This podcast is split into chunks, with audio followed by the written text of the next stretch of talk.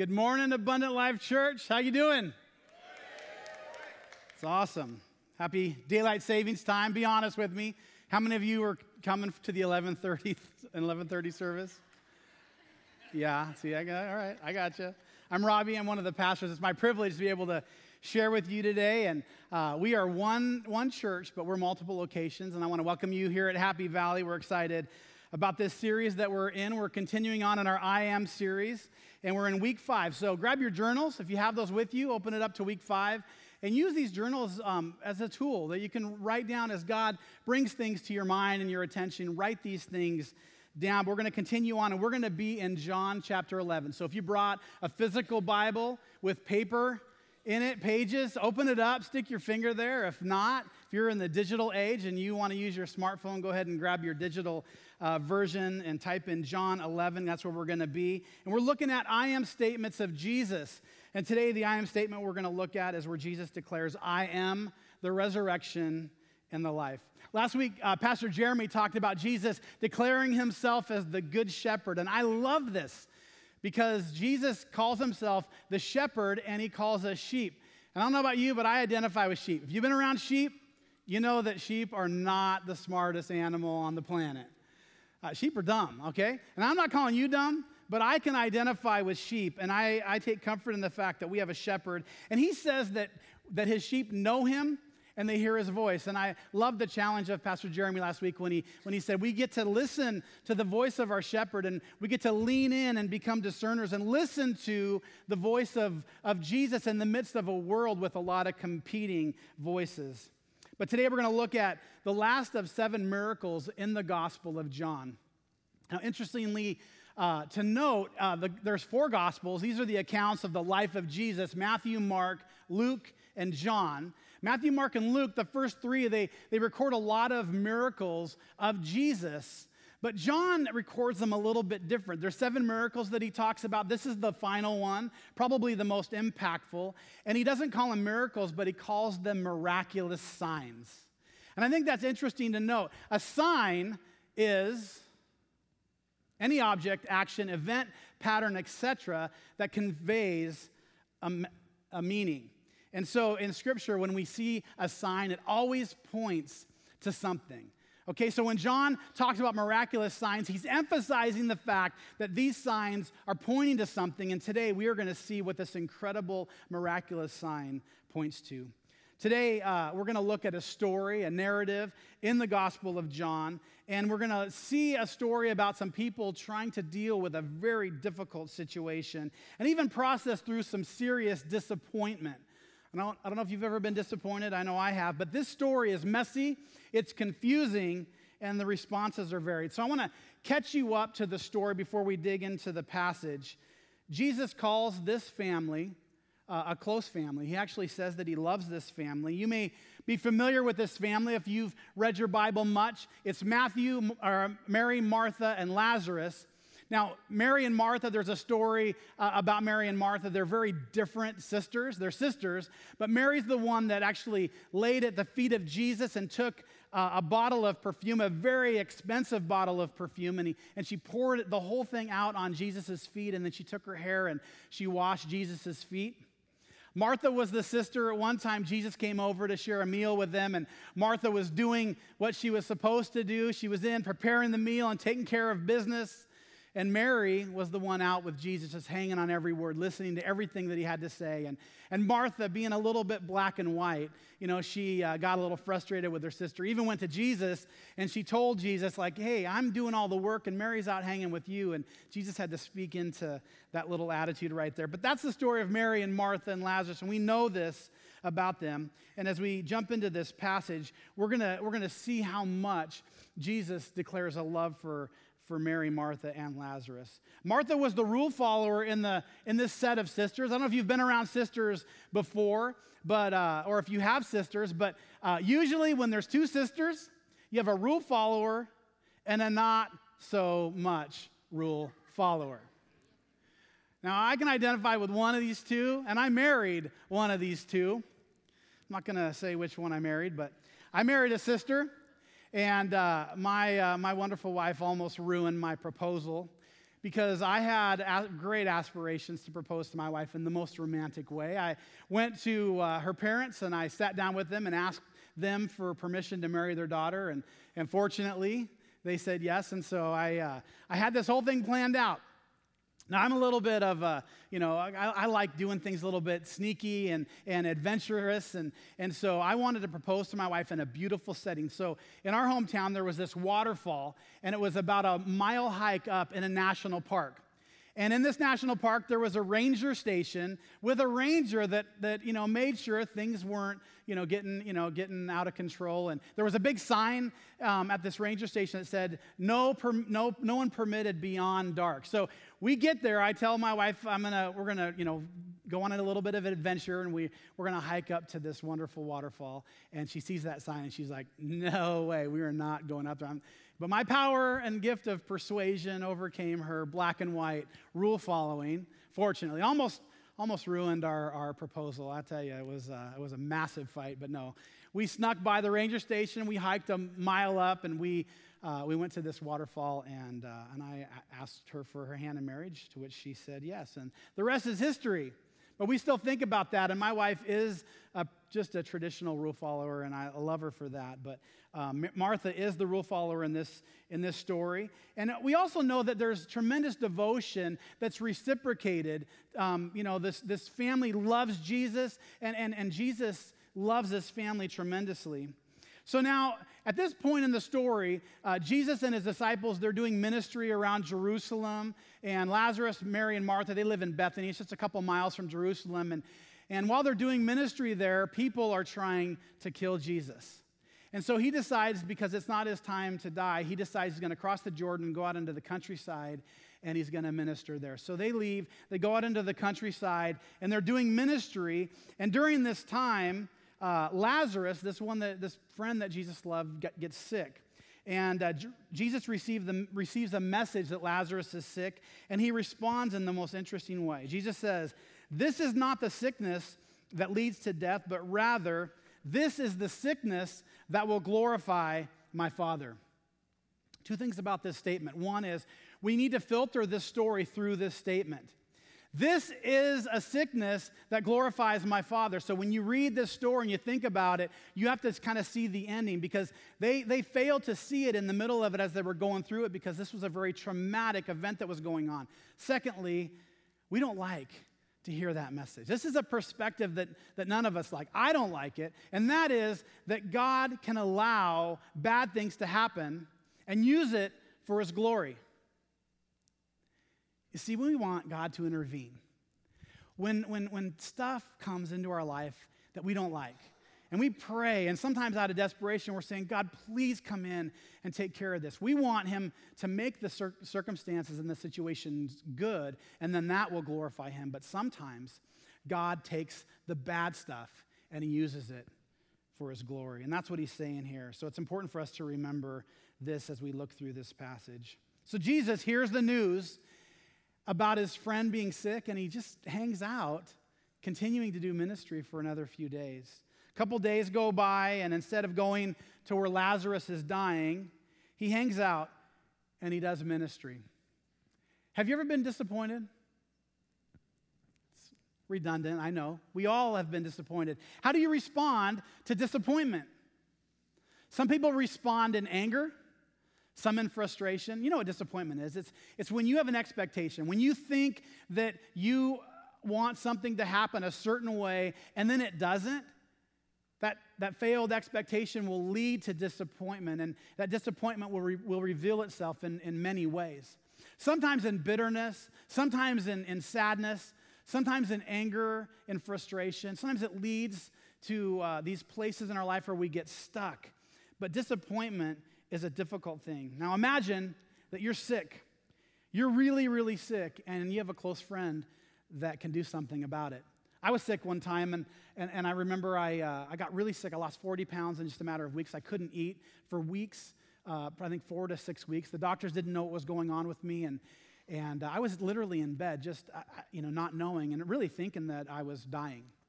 And I had a friend uh, who came by one day, and he just said, I just want to pray for you. And he laid hands and prayed for me. And, and uh, that week I got I got well. And I really do believe that God intervened in the middle of my sickness and, and brought some healing to me. But it doesn't always happen that way.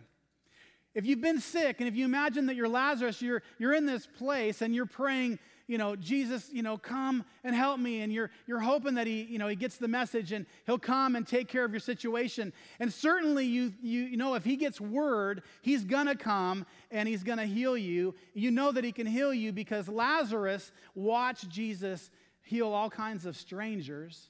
And here's a guy that that you know he that you love he loves. Jesus loves Lazarus, so certainly Lazarus has a realistic expectation that as soon as Jesus hears this message, he's going to come and he's going to heal him. And Jesus no shows. He no shows, and Lazarus dies. How do you deal with disappointment with God? See, it's one thing to deal with disappointment, but what about with God? When God doesn't do what you think He should do, do you respond with trust? Or do you respond with blame? You know, sometimes in life we we have friends, people that we're close with that can come in and intervene. And they can heal your situation. Maybe it's financial, and they have the financial means to get you out of the circumstances that you're in. Or, or maybe they have, you know, the means to come in and make whatever is going on in your life correct. Jesus could have healed Lazarus, but he doesn't. We've got to deal with some struggle and disappointment in the life of Lazarus today because he he dies and Jesus no-shows. So after Lazarus passes away, that's when Jesus says, okay, now we can go back to Bethany. Now when he does this, his disciples respond with, I think, a really good question. They're like, uh, Jesus, do you remember what happened when we were there before? Like, they were trying to kill you, and if they're going to kill you, they're probably going to kill us too. And Jesus kind of ignores that. And he says, no, we got to go because our friend Lazarus has fallen asleep. Now, the disciples are a little bit slow on the uptake, which is something that I take comfort in because, you know, God's always doing stuff in our midst. And sometimes I just don't, I just, I can't keep up. I, I just don't have it all figured out. And, and, and so much, you know, like us, these disciples are going, uh, okay, he's asleep. We go wake him up. What are we going to do? And Jesus is like, no, listen. You can almost see Jesus grabbing him by the ears. And he's like, listen, guys, like he's not asleep. He's dead. Like he's dead, dead. And we need to go back there and we need to tend to this family. So that's what he does. Sometimes God is doing something right in your midst and you just don't get it. Sometimes we're just not paying attention or we're distracted by our own things, but, but Jesus is always there to work. So the, that's the lead into this story. I'm going to read it in John eleven, verse seventeen. You can follow along with me. Uh, on his arrival, Jesus found that Lazarus had already been in the tomb for four days. So Jesus gets there four days after Lazarus passes away. Now, Bethany was less than two miles from Jerusalem, and many Jews had come to Mar- Martha and Mary to comfort them in the loss of their brother. When Martha heard that Jesus was coming, she went out to meet him, but Mary stayed at home. Now, if you look at this situation, there's a weird role reversal. Remember, I told you, Martha is the rule follower. Mary's the one that responds emotionally. And you would think that the minute they hear that Jesus is coming, that Mary would be the one to say, oh, you know, I'm going to see Jesus. But she stays at home, and she grieves, and she doesn't respond. But Martha, the minute she hears, she takes off, and she goes and she beelines for Jesus. You know, it was customary in Jewish culture in the first century that when a family member died, that you would actually spend some time just not leaving the home. You would stay there and you would grieve.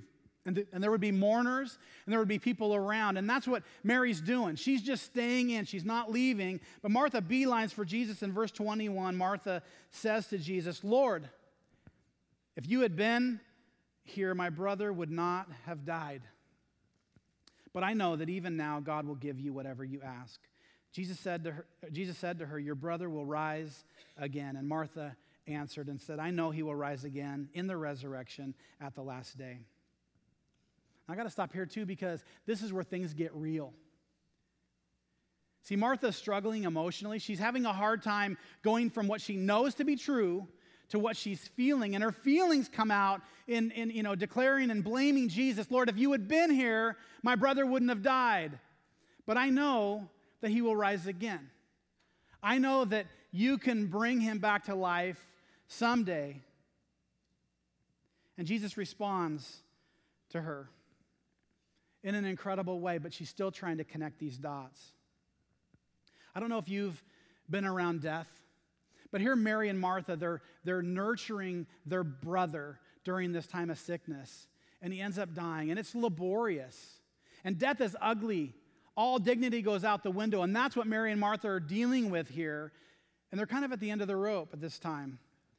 When, during these times, you ask some questions, but there's a question that begs to be asked in the middle of this, and that question is, how can God be loving and still let me, let me experience this pain or even death? God, how could you do this?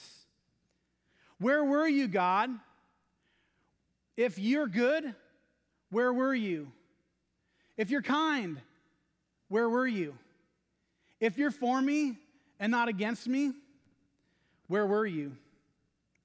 People, people are wailing. There is mourning. Part of their mourning process, they would put on sackcloth and ashes. If you don't know what this is, it's they would actually clothe themselves with like burlap clothing. It was itchy, it was uncomfortable, and they would take ashes and literally pour these ashes on their head and grind it into their head and their skin, basically declaring outwardly what they were feeling inside. They're basically saying, you know, I'm in pain and I'm grieving. That's what they would do. And here they're, these grievers and these mourners are doing this in the process. And so you know what's going on internally. And here Mary is sitting in the house for days, not even coming out for Jesus. Martha goes from raw emotion and speaking what she feels to declaring what she knows. But she doesn't feel it, doesn't feel it. And she says, Jesus, I know my brother will rise again in the resurrection. I know, Lord, years and years and years and maybe years and years from now. Whenever you come and reconcile this world and you make all bad things and all wrong things right, yeah, then, Lord, I believe that there will be a resurrection. But she doesn't get it right now, presently, what is going on. And she's going like, Lord, that doesn't do a whole lot for me now. That's what she's thinking. Like, you know, I, I miss my brother. I, I don't want him to die, and I'm begging you to do something. And Jesus steps in, and he says in verse twenty-five, I am, this is our I am statement, I am the resurrection and the life. The one who believes in me will live, even though they die. And whoever lives by believing in me will never die. Will never die is what Jesus says to her. And then he says, do you believe this? Asking her to express her faith, to step out in faith. And she says, yes, Lord. He just declared that he's the resurrection and the life. You were dead, but if you believe in me, you'll live and never die. And he says, do you believe this? And she doesn't quite get it. You can see where she's having a hard time connecting these dots. And she says, yes, Lord. I believe it. I believe that you are the Messiah, the Son of God, who has come into the world. She still sees it in the future. She doesn't realize that right now Jesus is saying and declaring, I am the resurrection and the life. I am the solution to your problem right now. I'm the resurrection and the life. The one who believes in me will live even though they die.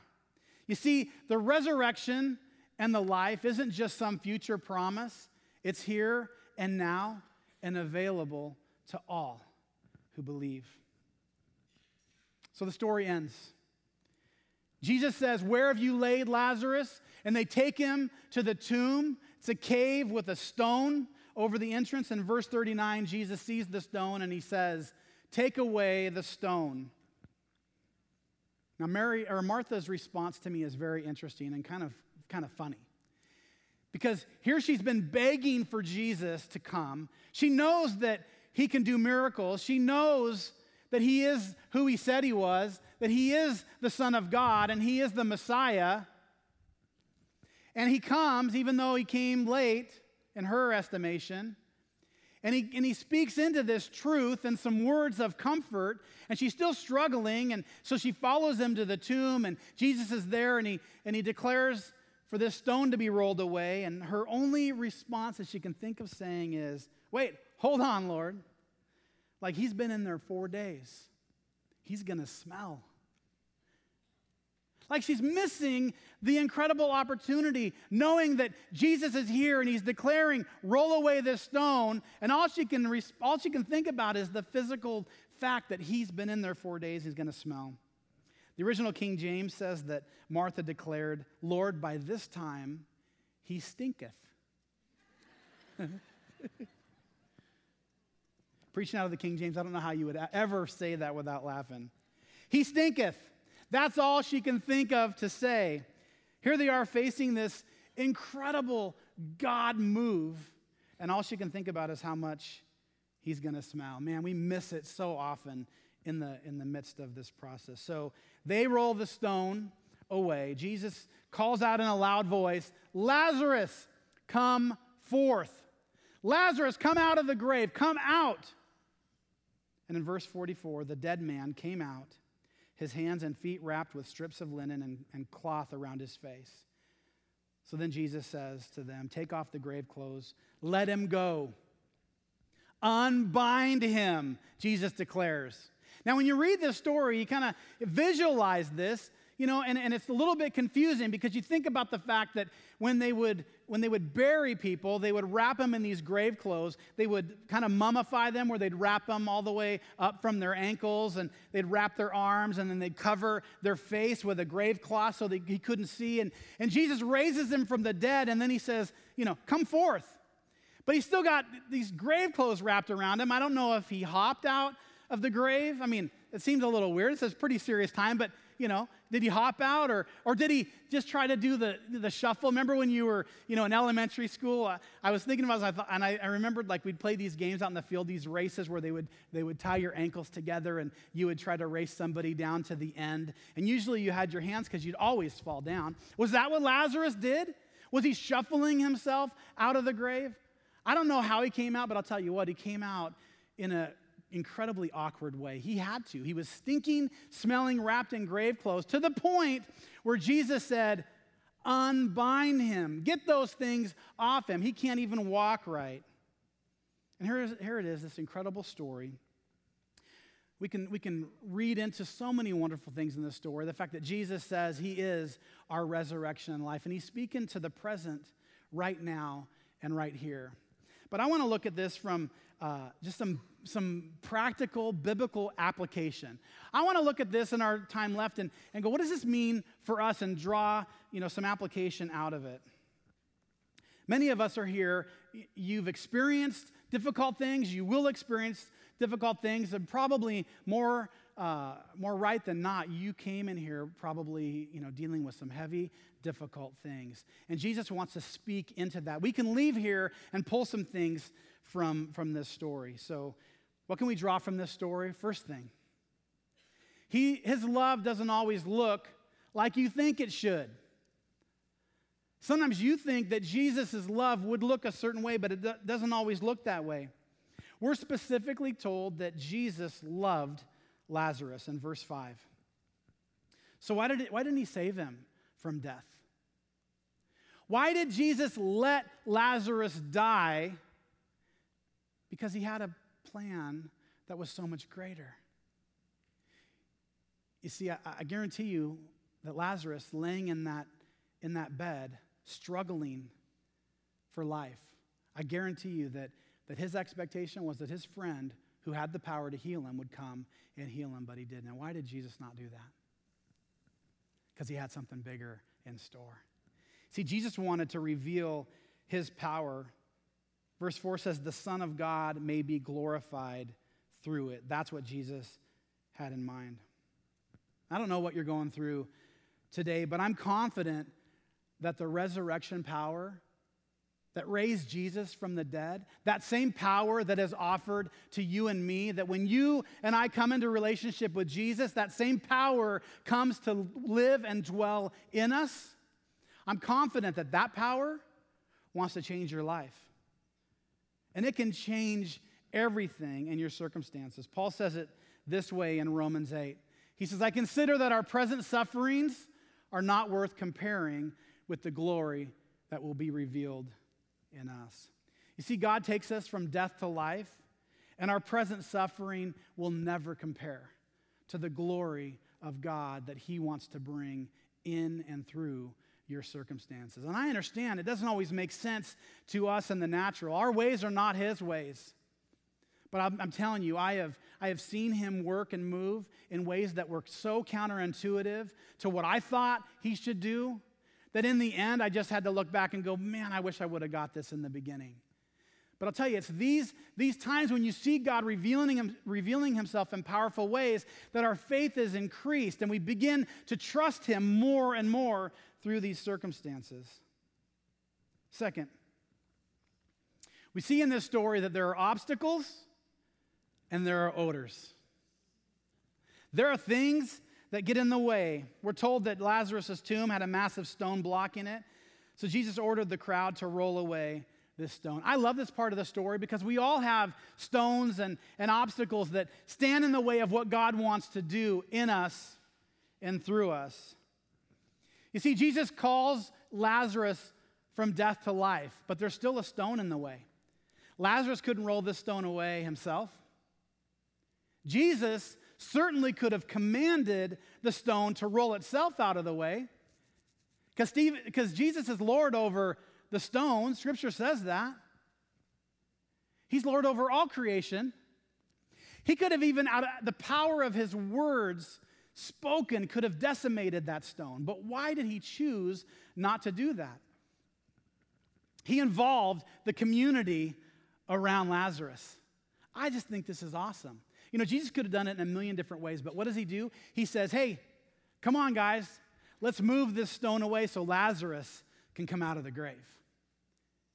I see God doing this more often than not, involving others. You know, this community standing around, they get to participate in this incredible miracle that God is doing. And God has the power to do anything he wants to, but sometimes you just got to take note of what he's doing in this process. Because in this journey with Jesus, you were never meant to do it alone. We're better together. And you see that all throughout Scripture. This is not a solo journey.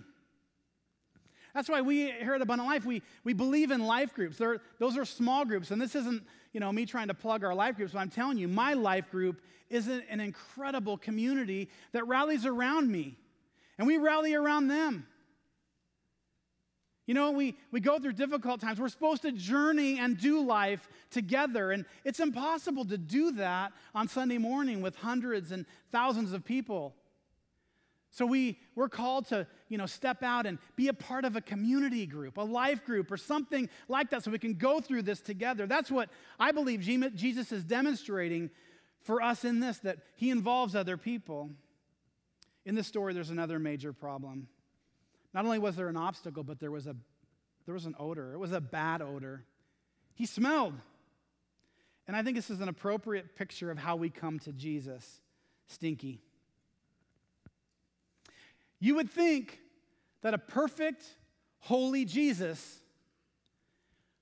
would not be comfortable with us bringing all of our stink and all of our garbage and all the stuff from our past into his presence. But he doesn't. See, Jesus says to us, come as you are, however you are. Bring all your stuff to me. He doesn't say, you know, go take a shower and get yourself cleaned up and come to me. He doesn't say, oh, you're sick. You need to go see a doctor first and get yourself well, and then you can present yourself to me. I love this. He just says, come to me. Come to me just as you are, and let me take care of the rest. And the climax in John eleven occurs when Jesus cries out in a loud voice, Lazarus, come forth, come out of the grave, he says. And he's saying these same words to you and to me today, that you can come from death to life. See, when Jesus was saying that he was the resurrection and the life, he was not talking about raising Lazarus from the dead. I know I spent a lot of years reading this passage thinking when Jesus was declaring that right in the midst of this story, and then right after he declares it, he brings Lazarus out of the grave. And I thought, yeah, he's the resurrection and the life for Lazarus. That's not what he's talking about. You know how I know? Because there's a big difference between Jesus' death and Lazarus' death. Jesus was resurrected. He was brought from death to life in a glorified state. His grave clothes still in the grave, walked through the stone that blocked the entrance, walked through walls. Lazarus was brought from death to life, but he was resuscitated. He wasn't resurrected. Grave clothes still on, still a big rock in the way that Jesus, you know, gets some people to help out, and he comes forth. And you know the kicker of it is? Jesus says, I'm the resurrection and the life. If you believe in me, though you're dead, you will live and never die. But you know what? Lazarus, physically, he died again. He was brought from death to life, but he died again. I mean, I just wonder, you know, like, how was this a good deal for Lazarus? I mean, seriously, like, this, you know, bring me back to life so I can die again? Historians say he lived maybe another thirty years and he died again. Jesus was not talking about a physical resurrection in the life of Lazarus. He was talking about this spiritually. Jesus wants to bring us from death to life, which is incredible. You can come from darkness to light. You can come from death to life. He calls us all in First Corinthians. He says it like this: God is faithful, who has called you into fellowship with his Son, Jesus Christ, our Lord. And Paul in Ephesians also says that as for you, you were dead in your transgressions and sins, but because of his great love for us, God, who is rich in mercy, made us alive with Christ, even when we were dead in transgressions. You see, we're brought from death to life, which is crazy, but it happens in a powerful way.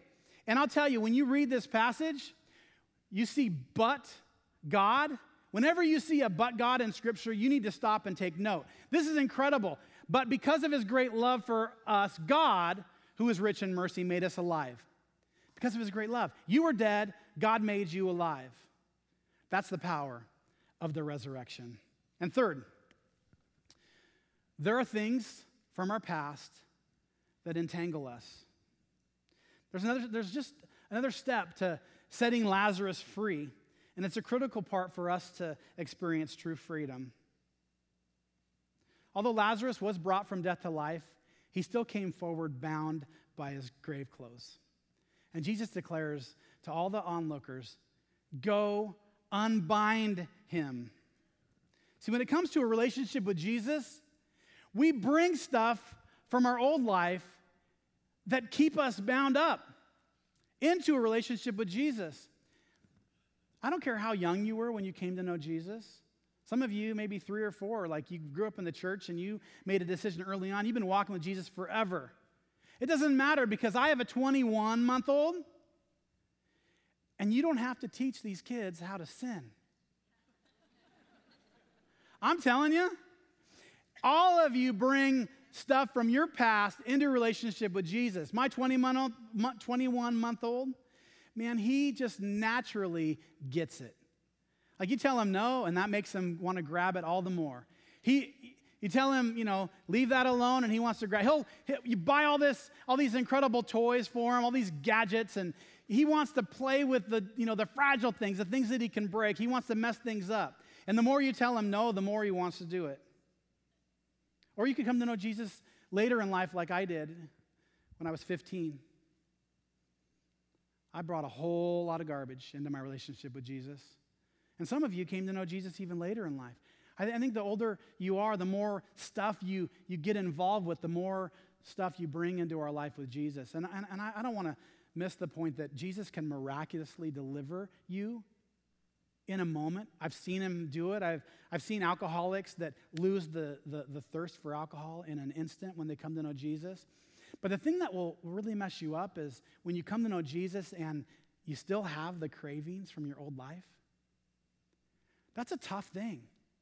I've sat with more people that came to know Jesus and still struggled with their addictions and their habits and the things from their past. We come, we come forth from the grave with our grave clothes, and we need to be set free and understand the truth. See, Jesus wasn't satisfied with just raising Lazarus from the dead, to only have him walk around bound by these grave clothes. Paul explains it in Romans. Look at this. What shall we say then? Shall we go on sinning so that grace may increase? By no means. We are those who have died to sin. How can we live in it any longer? Or don't you know that all of us who were baptized into Christ Jesus were baptized into his death? We were therefore buried with him through baptism into death, in order that just as Christ was raised from the dead through the glory of the Father, we too may live a new life. For we know that since Christ was raised from the dead, he cannot die again. Death no longer has mastery over him. The death he died, he died to sin once for all, but the life he lives, he lives to God. In the same way, you and me, in the same way, count yourselves dead to sin, but alive to God in Christ. You see, before you came into relationship with Jesus, you had no choice, like my twenty-one-month-old. Like, it's just a natural thing that we do. We're a slave to those things. But when you come into relationship with Jesus, the miraculousness of the resurrection is that he breaks the power of sin in your life. You just got to believe it. Like, it's still there. These habits and these propensities and these things that we bring into our life, we just have to remember that Jesus broke the power that they had over you and me, even though we still struggle with them. Be brutally honest with yourself today. Are there still some smelly old grave clothes that are tripping you up? If so, Jesus wants to set you free. This can be your day of resurrection and freedom. And for you, if you don't know Jesus, that means that you can actually come for the first time and be set free and embrace the same power that raised Jesus from the dead, because he says it's available to you. And if you believe and you receive, you will never, ever die. And for some of you, it's just the, all that stuff that you brought into your life with Christ, and today he wants to deliver you from some of those things. For some, it's trying to, you know, look hard, look the part. Like, you know, you come in and you act the right way, and you try to do things on your own in your own power. But Jesus wants to set you free. Here's how Hebrews twelve one says it. Let us throw off everything that hinders and the sin that so easily entangles. You've been set free. But these, this sin, these grave clothes, they're going to bind you up. Throw them off. Cast them off. Take care of them. Deal with them. And it starts today. So we're going to end our time with a song. I'm going to pray, and I want to encourage you that during this song you can read the words, because it's a new song to you. It was a new song to me a couple weeks ago. Uh, we had some... Uh, You know, some of our kids hanging out. We were in our our living room, and my daughter, who doesn't live with us, was there, and we were talking, and out of the blue, she gets up, and she goes over to the piano, and she starts playing a song, and she starts singing this song, and I just began to tear up, because I realized, like, this is the song of my message, because this song declares that he delights in second chances. For some of you, that's good news today. He's a God of second chances, and he wants to set you free. So I'm going to pray, and we're going to sing the song. I encourage you to read the words, sit there, you can reflect. But after this song, our, our worship pastor today, Steve, he's going to um, he's going to invite any of you that want to come forward. We have prayer partners that will meet with you. And for some of you, it might be coming forward for the first time and saying, I want to accept Jesus. And for some of you, you might need to deal with some of those grave clothes. But let this song do something powerful in your life.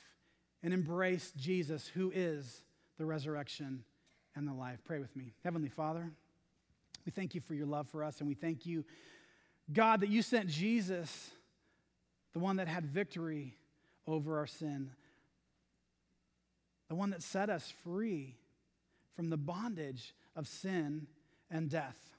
And you offered us new life. Each one of us, God, you gave us life as we accept you, Jesus, be in our resurrection. So, Lord, work in our hearts. Change us.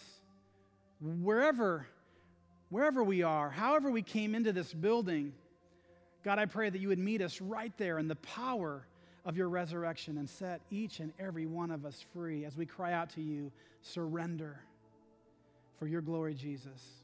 Amen.